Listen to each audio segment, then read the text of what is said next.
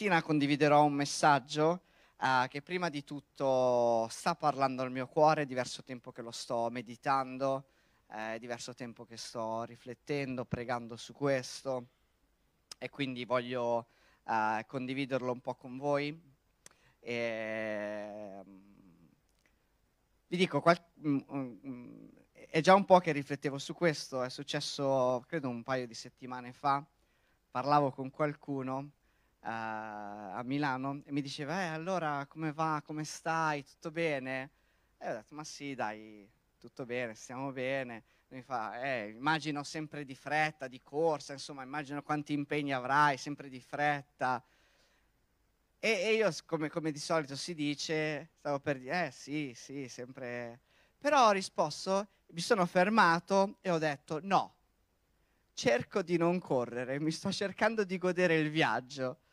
Eh, perché in realtà, se ci pensiamo, questa è la risposta che noi diamo sempre, anche a Ferragosto, se ci chiedono come va, diciamo, eh, guarda, sempre preso, sono sempre preso, sempre mille impegni, sempre un sacco di cose da fare e, e siamo, ci sentiamo sempre di corsa, sempre di fretta, sempre agitati, sempre iperimpegnati. C'è qualcuno che conosce questa cosa?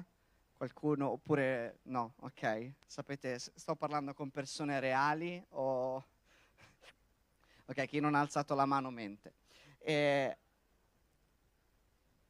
possiamo dire che la vita di Gesù era una vita attiva, era una vita impegnata.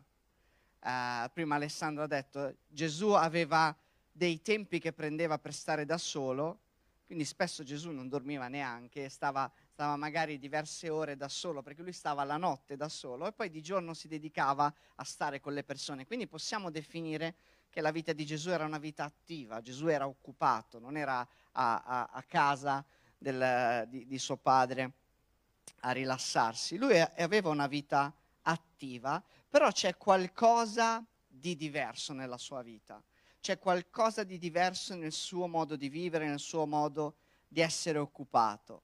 Cioè c'è qualcosa che lui non aveva e che noi abbiamo. Wow, che roba. C'è qualcosa che Gesù non aveva e che io ho. Sì, però non è una cosa proprio bellissima.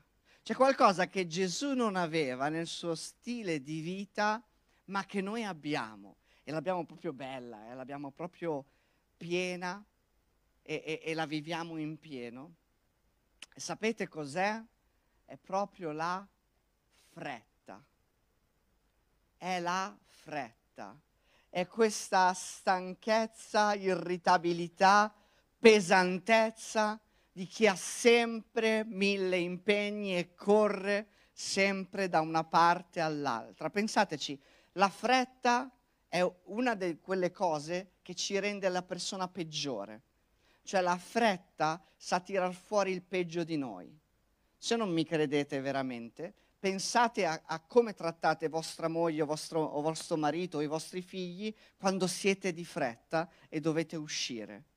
O, o quando siete di fretta avete bisogno di fare qualcosa. Siete gentili, dite, oh amore mio, guarda, mettici tutto il tempo che vuoi, non, non ti preoccupare, stai tranquillo, stai tranquillo, guarda, io starò qua ad osservarti a, a immergermi nella tua bellezza. Qualcuno è così quando è di fretta?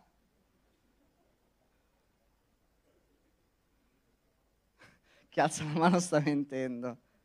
La fretta tira fuori il peggio. Cioè, in casa mia, con due figli, più o meno ci vuole un'ora per uscire di casa. Quell'ora Alessandro dice giustamente che ci sono dei posti in questa terra che ricordano l'inferno. L'ora prima di uscire è l'inferno. Perché tu qualunque cosa dici, ci sono occhiatacce che partono, ci sono... Allora, muovi, prendi, eh, che poi noi dobbiamo pure traslocare, perché con una bambina piccola il nostro non è solo uscire di casa, e non sapere se ritornerai, se... e quindi dobbiamo portare tutto per la bambina, perché non si sa mai, metti che diventa maggiorenne mentre siamo in giro, e quindi E, e, quest, e, la fretta ci rovina. E quindi c'è quel, quel, quel, momento in cui noi siamo veramente, è così mentre andiamo, pensate quando i bambini che vengono dimenticati in auto, la fretta. E pensate alle cose peggiori, che, gli incidenti, le distrazioni, a parte l'incidente loro era la mascherina, quello è, è, un'altra, è un'altra condanna, ma eh, la fretta. Quando facciamo disattenzione, è la fretta, la, la, fretta, l'andare sempre di corsa, l'essere così iperimpegnati da dover correre da un posto all'altro, è uno degli elementi che ci turbano, ci rovinano di più la nostra vita. Ora, capiamoci, Gesù era molto impegnato, abbiamo detto. Se leggiamo la Bibbia, ad esempio mi colpisce l'episodio prima della moltiplicazione, dei pani e dei pesci, dove dice che a un certo punto Gesù vuole portare i discepoli in disparte perché erano troppo stanchi, erano andati, avevano ministrato, e dice non avevano neanche avuto tempo per mangiare. Quindi avevano una vita intensa, erano molto occupati, però non avevano fretta Ora poi lo vedremo un pochino meglio. Non vivevano questa vita sempre ansiosa, perché noi siamo sempre ansiosi, preoccupati, irascibili. Quanti si sentono durante la settimana sempre come una corda di violino tirata che appena la tocchi salta su? È solo la mia esperienza? C'è qualcuno che ha detto, se il diavolo non riuscirà a farti peccare, allora ti renderà perennemente occupato, perché sia il peccare che l'essere troppo occupati e sempre di fretta hanno infatti lo stesso effetto, tagliano la nostra connessione con Dio, con le altre persone e con noi stessi. Ora ovviamente c'è una differenza fra impegnare la nostra vita con le cose che contano, con le cose importanti, con le cose veramente per cui vale la, la pena di investire del tempo e invece riempire la nostra vita così tanto di tante cose, di, di, tanti lavori, di tante situazioni, di tanti hobby, riempirla così tanto da, da l'unico modo per portare a casa la giornata è correre da una parte all'altra fino ad arrivare a, a sera distrutti. È differente. C'è questa ipotesi che ho, che ho trovato e dice così, provate a seguirmi. Potrebbe essere che i cristiani stiano assimilando una cultura dell'essere sempre di fretta e sovraccarichi, il che li porta a mettere sempre di più ai margini Dio, il che li porta al deterioramento della propria relazione con Dio il che li porta a diventare sempre più propensi ad adottare i presupposti del mondo riguardo a come vivere, il che li porta a conformarsi ancora di più a una cultura dell'essere sempre di fretta e sovraccarichi di cose da fare e così il ciclo riparte. Pensate, quando si, si parla con qualcuno, è, è quasi normale dire che sei sempre impegnato, che hai sempre un sacco di cose da fare. È quasi un disonore dire che non corri, che non sei iperimpegnato, perché in, nella nostra società siamo tutti a correre. E, e, e, io infatti quando ho detto no, guarda, sto cercando di evitare di correre, mi sono sentito a disagio, perché mi sentivo strano a, a, dare una risposta del genere, perché tutti corriamo. Cioè è normale dire a qualcuno che, che, che, corre, ascoltare qualcuno che corre, digli che corri anche tu, che siamo sempre eh, pieni di, di, di, cose, pieni di impegni, che ripeto, non è l'essere occupati che è il problema, non è avere l'impegno, la mia vita continua a essere molto impegnata, ma è il non sentirsi in questa fretta, in questo stress continuo, in questa lavatrice emozionale, sentimentale, che è una vita sempre indaffarata, sempre di corsa, sempre correndo verso il nulla. E Gesù sapeva, perché questo fa parte dell'indole umana, e dice uno di quei brani più speciali, più straordinari, Luca ne ha predicato quest'estate, a, a giugno mi sembra, o a fine luglio ad agosto, non mi ricordo, qual- qualche momento d'estate, e, e, lo riprendiamo. È una di quelle cose di cui, ah, quei versi da, da ricevere, quei versi a cui dobbiamo aggrapparci. E si trova in Matteo 11, 28 e dice così. Venite a me, voi tutti che siete affaticati e oppressi, e io vi darò riposo. Prendete su di voi il mio gioco e imparate da me, perché io sono mansueto e umile di cuore. E voi troverete riposo, riposo, vuol dire riposo, riposo per le anime vostre, perché il mio gioco è dolce e il mio carico è leggero.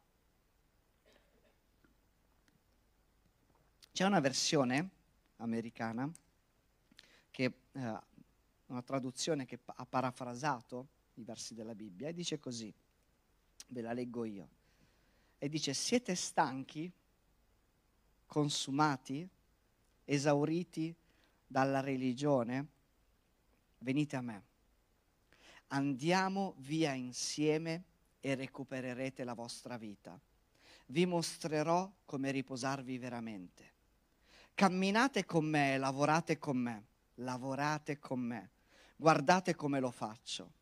Imparate i ritmi spontanei della grazia. Imparate i ritmi spontanei della grazia. Non vi imporrò nulla di pesante o di sconveniente.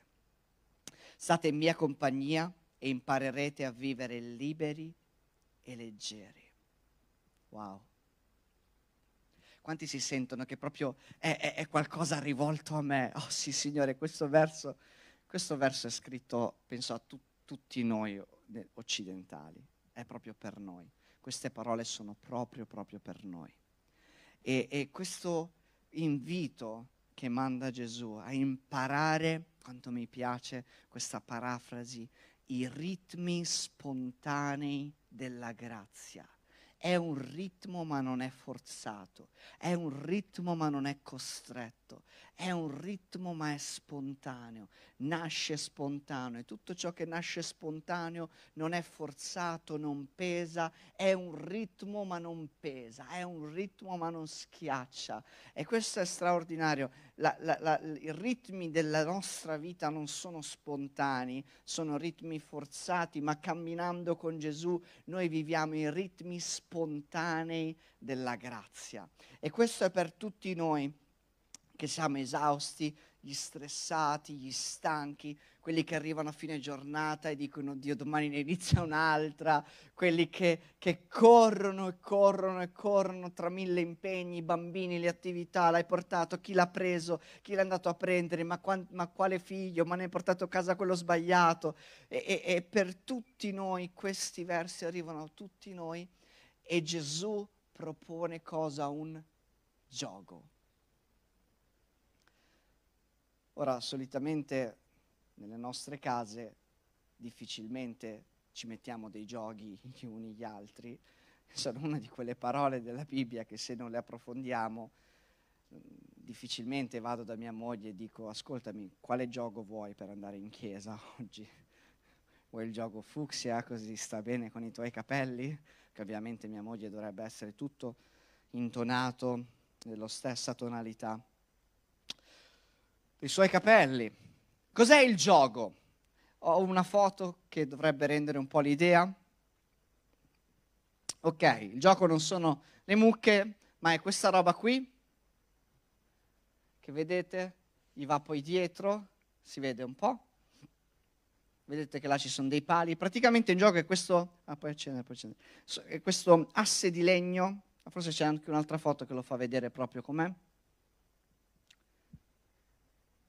Comunque, vedete, questo asse di legno che tiene le due mucche insieme, quindi se tu ti metti in un gioco dove c'è già un altro animale o un'altra persona, eh, solitamente fatto per gli animali, sono animali da traino, quindi so, dietro si metteva un, car- un, carretto, un aratro, serviva per trainare e, e chiaramente tu non puoi andare al tuo ritmo, cioè siete in due e, e tu non, non, puoi decidere a che ritmo andare.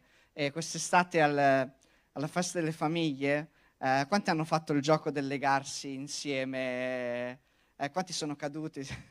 e, e, quello è un esempio, no? Quando avevamo le, le gambe legate, eravamo abbracciati e una cosa che era chiara è che non è che ognuno poteva andare al suo ritmo, bisogna andare allo stesso ritmo. E il gioco funziona un po' in questa maniera. C'è un peso da trascinare, sono due bestie che lo, tra- che lo trainano e quindi devono andare alla stessa andatura e quando ce n'è una più stanca c'è l'altra che può compensare. Quindi quello che Gesù sta dicendo è mettiti sotto quel gioco con me.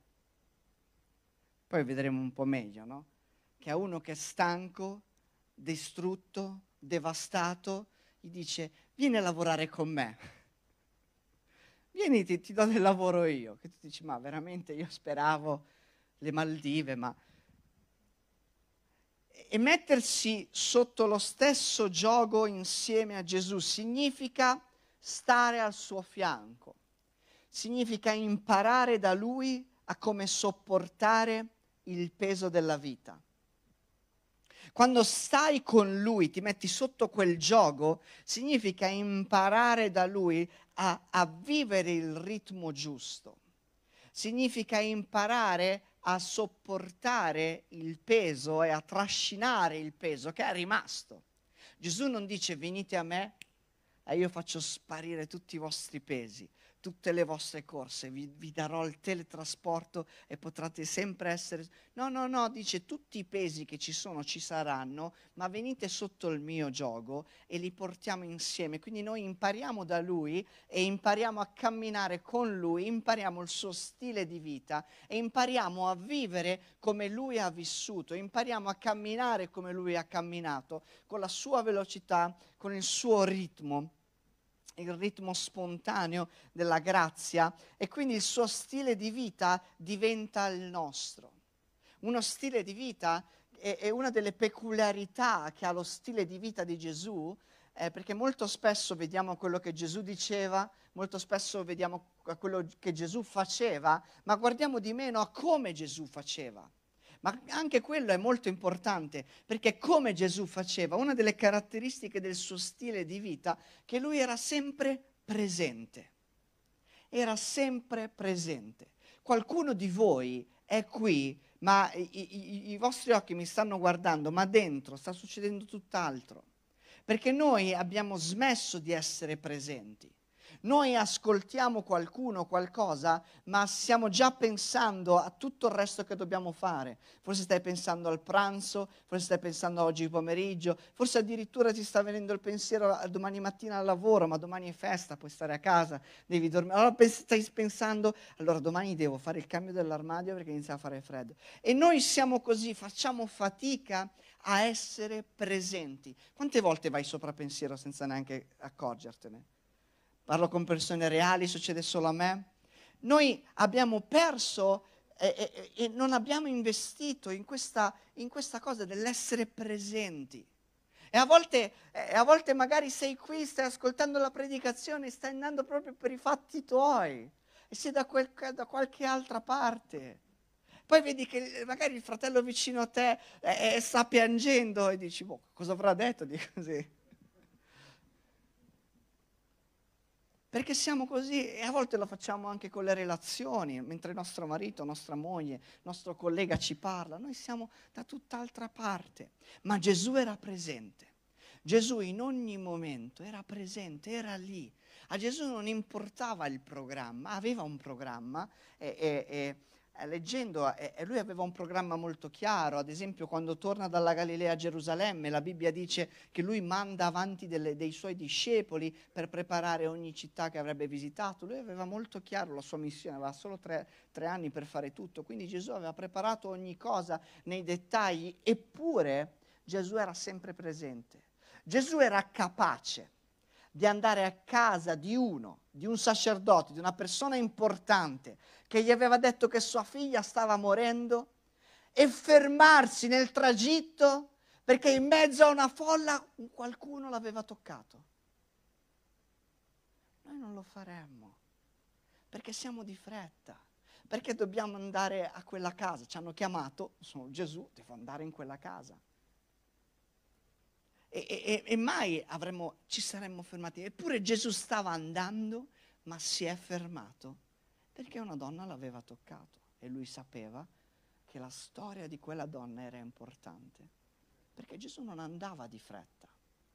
Gesù stava andando a fare qualcosa, ma non era trafelato, non era strassato, non era agitato, non era per aria. Gesù stava camminando. Gesù non correva mai, Gesù camminava. È vero che, che l'Apostolo Paolo parla della gara, della corsa, però in realtà la vita su questa terra Gesù l'ha trascorsa camminando. Eppure aveva solo tre anni, noi ne abbiamo molti di più.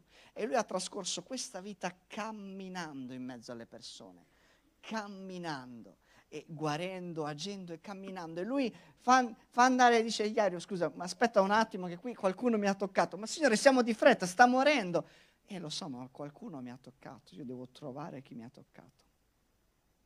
Oppure pensate alla storia del buon samaritano, quella parabola, che però è spesso la storia della nostra vita, che qualcuno è per terra dolorante, ma la nostra vita è troppo piena per accorgerci. La nostra vita è troppo piena, è troppo intensa, corriamo troppo e non ci accorgiamo di chi ha bisogno del, del, forse del nostro vicino, del nostro collega, della persona in chiesa che ha, avrebbe bisogno anche solo di un messaggino, ma noi corriamo troppo per accorgerci. Così facciamo la figura del levita e del fariseo, anziché essere come il samaritano che si ferma. Forse aveva anche lui delle cose da fare, ma non aveva fretta. Si ferma, si prende cura dell'uomo, lo porta e poi continua la sua vita. Ci piace questo messaggio? È un po' diverso rispetto a quello a cui siamo abituati a vivere.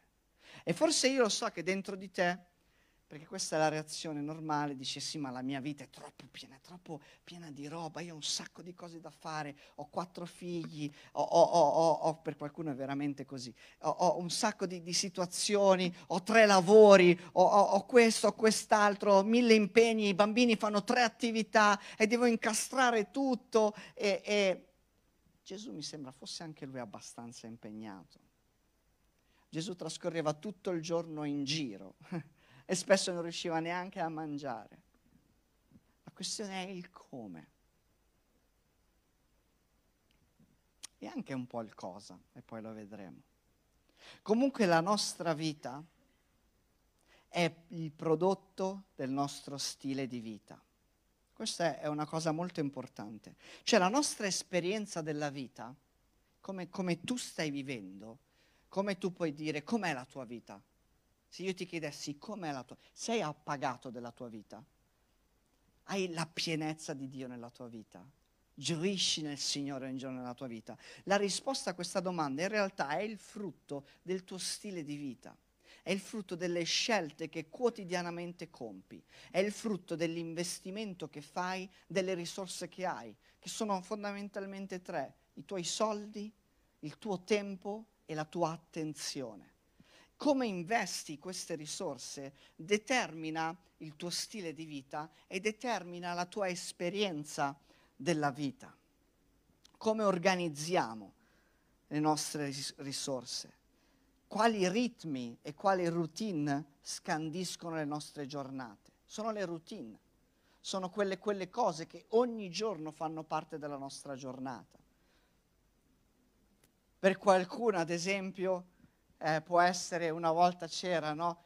Andare, comprare il giornale e leggerlo mentre fai colazione. Quella è una routine. Quali sono le tue routine, le cose che fai ogni giorno? Perché potrebbe essere che a quella domanda sei appagato dalla tua vita, sei soddisfatto di quello che stai vivendo, stai vivendo la, la vita che Dio ha pensato per te. Forse la risposta potrebbe essere no. O forse potrebbe essere non totalmente. Forse potrebbe essere sì, parzialmente sì. Però forse potremmo sentirci sempre un po' stanchi, stressati, esauriti, sempre un po' in ansia, sentendo poco la presenza di Dio nelle nostre giornate, avendo l'incapacità di dedicare il tempo, le energie, l'attenzione per le cose che veramente riteniamo importanti. E se fosse veramente così, anche parzialmente, c'è qualcosa nelle nostre giornate, nel nostro stile di vita che è sbagliato. C'è qualcosa nel modo in cui noi gestiamo da quando ci svegliamo a quando andiamo a letto che è sbagliato e non è frutto, cioè tu non sei la vittima, ma tu hai piena facoltà di decidere il come. È il tuo stile di vita che, che tu hai deciso, che poi forse ti sei ritrovato e non sei riuscito a uscirne, ma è, è qualcosa su cui tu puoi agire. Il tuo stile di vita, le tue routine, il modo in cui noi abbiamo organizzato le routine giornaliere, la mattina, che cosa accade nella tua mattina, che cosa accade la sera, che cosa accade nel tempo libero, cosa accade nei, com, come fai i tuoi programmi, il modo in cui spendi, spendiamo i nostri soldi, il modo in cui trascorriamo il tempo che abbiamo e poi, in modo ancora più grande, la relazione che abbiamo con tre cose che in modo diverso per ognuno, ma tutte e tre hanno un ruolo molto importante all'interno di questo, di questo messaggio, che sono il tuo telefono, la tua televisione o il tuo computer per chi è più giovane o per chi ha, ha questa passione. Perché quando poi andiamo a guardare e a fare la statistica di quante ore abbiamo investito settimanalmente, ora qualunque telefono ti permette di fare questa cosa, di vedere quante ore hai passato, potresti scoprire cose molto interessanti potresti scoprire che il tempo di, di, fare qualcosa di importante, di fare una conversazione con tua moglie, con tuo marito, di leggere la parola, di leggere un libro, forse potevi anche laurearti nel, nell'ultimo anno. Ci sono statistiche eh, impressionanti sul, sul, tempo trascorso eh, in, in questi, eh, utilizzando le tecnologie eh, e, e l'intrattenimento che veramente mostrano che molti adolescenti, giovani, ma anche persone, persone adulti, trascorrono così tanto tempo che se lo investissero potrebbero laurearsi, prendere una laurea all'anno praticamente, con tutto il tempo che viene buttato lì. Ora la questione non è se è bene o se è male, io non ho bruciato il mio telefono e, e, e tutti questi sono temi in cui io sto lottando e sto, e sto investendo. Il punto è qual è il rapporto che noi abbiamo, perché se noi non siamo pienamente appagati della nostra vita, eppure la nostra routine giornaliera, se la prima cosa che facciamo appena svegli è accendere il telefono e vedere se, se c'è qualcosa da guardare, o, o, o, se quella è la cosa che facciamo durante la pausa pranzo è guardare eh, le serie tv, e tutti i nostri momenti liberi sono riempiti da qualcosa e tutti i momenti che abbiamo disponibili sono riempiti da qualcosa, e se quando siamo a tavola alla cena abbiamo la televisione accesa, se tutto quello che, che in cui potremmo intervenire è, è, c'è l'industria dell'intrattenimento che ci ha in pugno, allora è un problema di stile di vita. È un problema di stile di vita. In qualcosa noi possiamo intervenire. Quindi il modo in cui utilizziamo le nostre risorse di tempo, denaro e attenzione. Queste sono le tre risorse tempo, denaro e attenzione. A cosa dai attenzione? A cosa dai attenzione? durante la tua giornata? A cosa dai attenzione? Ci sono credenti che stanno tutto il giorno a guardare le notizie sul Covid, sulla pandemia, sul vaccino, eh, sul, sul, non vaccino. Sul... Ci sono cose più utili, ci sono cose più, più utili di stare. Tanto non puoi modificare l'universo stando davanti al telegiornale a guardare, a guardare quelle cose. Sapete, uno dei sintomi della follia è fare sempre le stesse cose e aspettarsi risultati diversi. Non ha senso, giusto? Fare sempre le stesse cose e aspettarsi risultati diversi. Se Daniele, che adesso sbucherà, facciamo un applauso a Daniele. Se adesso lui provasse a fare un do, puoi fare un do? Ok, questo è un do. Lo riconoscete tutti, vero? Siete tutti musicisti. Ok, adesso prova a suonare un re, ma suonando sempre il do. No, suonando sempre solo il do. Ecco, lui magari è convinto, dice, ma io volevo suonare un re, ma sta continuando a suonare il do, ma non produrrà mai un'altra nota. E, e, e questo è uno dei sintomi del, del, della follia, cioè fare sempre la stessa cosa, ma aspettarsi che funzioni in modo diverso. Ma spesso noi facciamo proprio così. Noi veniamo la domenica, gustiamo un po' della presenza di Dio, gustiamo di quella vita piena in Dio, gustiamo della possibilità che abbiamo di poter vivere una vita diversa, una vita ripiena della grazia di Dio, poi andiamo a casa e continuiamo a fare esattamente le stesse cose che abbiamo fatto la settimana prima, la settimana ancora. E ogni nostra giornata scorre nello stesso identico modo. Ma come possiamo pensare che la nostra vita cambi? Non potrà cambiare. Non potrà cambiare, sarà sempre lo stesso ciclo. Appena saremo ripartiti lunedì, stress, stanchezza, esaurimento, troppe cose, distrazioni continue, nervosismi.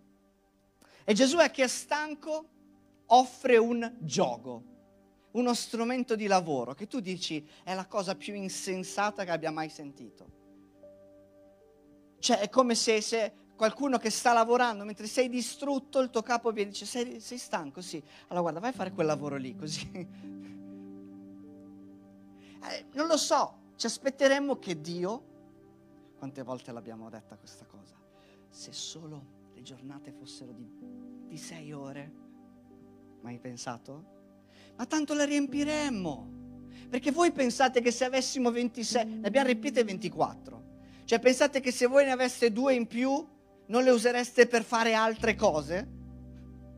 Per riempire anche alt- quelle altre due ore? Eh, beh, a questo punto ci sono due ore in più al giorno, possiamo fare le pulizie di primavera, a questo punto le facciamo tutte le settimane, poi tro- troviamo qualche altro hobby da, da, da fare. Mi iscrivo a- al corso di, di Punto Croce non... e, e, e, riempiamo e mettiamo e corriamo e, no, non è la soluzione. Altre due ore in più problema non è il tempo, il problema non sono le ore, perché anche se avessimo più ore le riempiremmo comunque, vivremmo ancora più stressati e ancora più stanchi. Allora ci aspetteremmo che Gesù dice, venite a me, vi manderò in vacanza. Ma se la, la vita è piena, la vacanza è una delle esperienze più devastanti, soprattutto quando torni. No? C'è quel momento per chi lavora con, con, con, con le mail, c'è il momento di, dell'apertura delle mail dopo le ferie. 852 mail. Tu dici, ma perché sono andato in vacanza anche quest'anno? E c'è questo delirio, tutto che... No, la vacanza non è la soluzione. Gesù propone qualcosa di più straordinario. Ci dà un gioco. Gesù realizza, ascoltate bene, che il dono più importante che possa fare a coloro che si sentono stanchi è un nuovo modo di sopportare il peso della vita. È un fresco modo di caricarsi delle responsabilità della vita. Gesù non offre una scappatoia ai pesi della vita. I pesi sono ancora là. Lui non offre una scappatoia. Lui offre equipaggiamento lui offre un nuovo modo di vivere, però facendo a suo modo e non più facendo a nostro modo. Pensaci, persone di tutto il mondo, dentro e fuori la Chiesa, cercano una scappatoia dal peso della vita, cercano una scappatoia dal peso delle giornate, da, da, da tutto quello che, che, che viviamo, una via d'uscita dal peso schiacciante della vita, ma non ci sono scappatoie non ci sono scappatoie. Così il massimo che il mondo riesce a fare è offrire un numero di distrazioni che quantomeno ci, uh, ci tengano occupati, quelle cose che ci possono far piacere e, e tenerci un po' occupati per alleviare un po' la stanchezza, la frustrazione, lo stress, il nervosismo.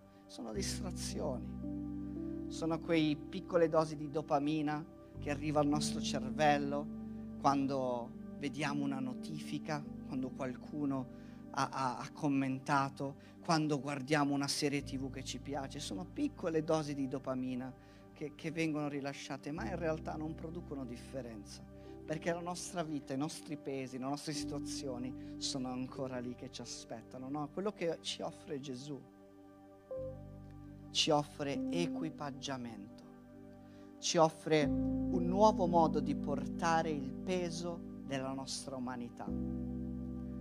E, e in questo nuovo modo è al suo fianco. Puoi rimettere l'immagine dei, dei buoi Ecco, immaginate che lì non c'è niente, è vuoto, e Gesù ti sta dicendo, ok, vieni con me. Ma Signore, ma poi non potrò correre da tutte... Vieni con me, prendi il mio gioco perché è dolce e continueremo a fare ogni cosa, ma lo faremo con un ritmo nuovo. Stai al mio fianco, impara da me, vivi alla mia presenza, camminiamo insieme. E quando accade così, Gesù porta i carichi più pesanti, perché abbiamo detto che quando ti metti in un gioco, se ti metti vicino a un animale forte, e quello forte tira un po' tutti e due a volte. E se ti metti con Gesù, lui può portare, e lui carica, e lui sostiene, e vai con lui, vai al suo ritmo. Il peso della vita c'è ancora, ma lo porti insieme a Gesù in un modo diverso di sperimentare la vita. Perché non accada che quando saremo arrivati in cielo il primo pensiero sia sì ma devo fare ancora un sacco di cose. Mi sono dimenticato? No. Dio ha pensato a una vita migliore. E non è una vita di ozio, ci conoscete, non potrei mai predicare un messaggio così. Io credo che una delle non esista vita cristiana senza servizio, senza andare incontro agli altri, senza spendersi, senza investire. Ma il come. Gesù ha goduto il viaggio. Gesù era pienamente presente in ogni momento. Gesù era lì. Era capace di mangiare con delle persone senza pensare a quello che sarebbe successo. Oggi siamo qui, saremo giù a pranzo. Goditi il momento del pranzo, senza pensare alle mille cose della tua vita. E noi a volte facciamo come quegli uccellini, li avete mai visti che sbattono le ali? Adesso non so chi è che fa il record, il colibrio, non lo so, che sbattono le ali fortissimo per volare. Avete presente, no? Quei e noi facciamo così per riuscire a stare in piedi, per riuscire a volare e sbattiamo e ci impegniamo e facciamo tutte, tutti i giorni a, a, sbattere, sbattere, sbattere le ali della nostra vita per cercare di, di, di, di, volare, di non schiantarci da qualche parte. E corriamo volando con queste ali che, che vanno a mille, ci distruggono per, per, riuscire a portare a casa la settimana. E poi diciamo... Oh, finalmente il weekend. E poi è chiaro che quando ci sentiamo così, allora il weekend vogliamo rimanere chiusi in casa sotto le coperte così a fare una giornata di Netflix. E quella è la consolazione, la distrazione la... che ci tiene occupato. Ma non cambia la situazione. C'è un brano che voglio leggervi. È in Isaia 40 al verso 29. E dice così, il Signore dà forza allo stanco e accresce il vigore a colui che è spossato. I giovani si affaticano e si stancano, i più forti vacillano e cadono, ma quelli che sperano nel Signore acquistano nuove forze, si alzano a volo come aquile, corrono e non si stancano, camminano e non si affaticano. Amen. Quanti vogliono camminare senza stancarsi, correre senza affaticarsi, vivere una vita senza questa fatica? E dici che coloro che sperano nel Signore, che sperano nel Signore, che stanno col Signore, si alzano in volo come aquile. C'è qualcosa di interessante sulle aquile. Sapete, uh, le aquile sono uccelli maestosi, mio figlio è appassionato di aquile, sono uccelli che raggiungono un'apertura alare di due metri e mezzo, vanno eh, a c- fino a 120 km all'ora e in picchiata raggiungono i 300 km all'ora. Quindi sono uccelli attivi, non sono gufi, cioè sono, le aquile volano, ne fanno di strada.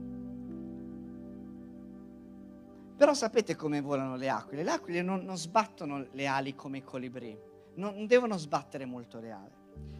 Le aquile sfruttano queste cose che, che, che, Dio ha creato, che si chiamano correnti calde ascensionali. Cioè, nel, nell'atmosfera ci sono queste correnti calde che vanno verso l'alto.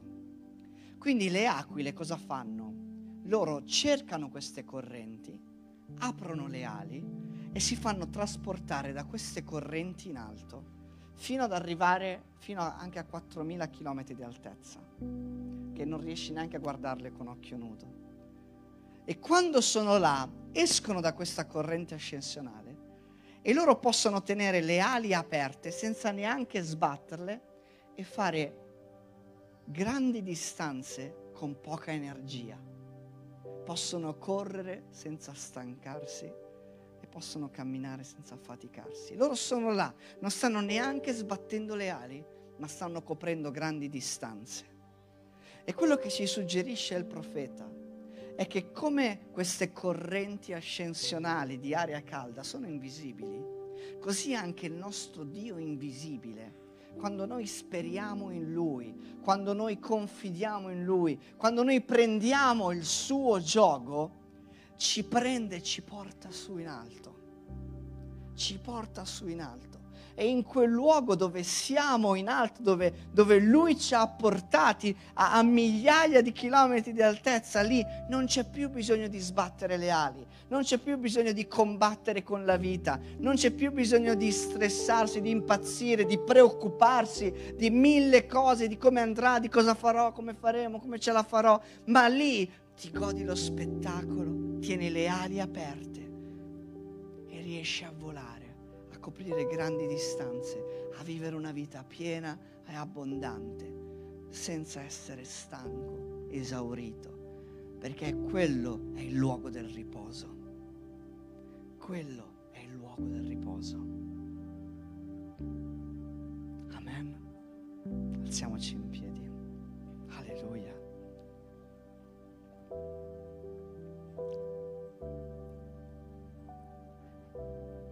Vivi la tua vita legata, stretta a quella del Signore Gesù. Lasciati trasportare in quei luoghi in cui non devi più lottare, in cui ogni fretta, ogni ansia, ogni agitazione sparisce e lascia il posto ai ritmi spontanei della grazia, in cui ogni momento è un buon momento per essere vivi, è un buon momento per stare alla presenza del Padre, è un buon momento per essere consapevoli che è un momento unico, è il momento che il Signore ha scelto ogni giorno, in ogni momento. Ci sarebbero tante cose che si possono dire su questo tema e se è un messaggio che parla al vostro cuore posso anche eh, indicarvi un, un libro in inglese che mi sta aiutando molto a riflettere su questo. Ma quello che possiamo prendere per il nostro cuore questa mattina, questa parola che viene da Dio, è di abbracciare il suo gioco. È di fare le cose come Lui le fa, è di essere presenti, è di guardare a come quelle aquile riescono a stare in alto e fare grandi distanze senza troppa fatica. E quindi noi cercare prima di tutto il Signore, perché anche noi possiamo andare in quei luoghi. Più io sto vivendo questo, questa consapevolezza che la parola mi dà, e non ho smesso di fare cose, anche se ho rinunciato a qualcosa, ho rinunciato a, a, a, a qualcosa che toglieva qualcuna delle mie risorse, mi toglieva un po' di tempo, qualcosa che non era importante. E ho aumentato le cose importanti, ho aumentato il tempo che investo nelle cose importanti, nelle cose che contano, ma più, più vivo la verità della parola più vivo questo riposo, più vivo questo riposo.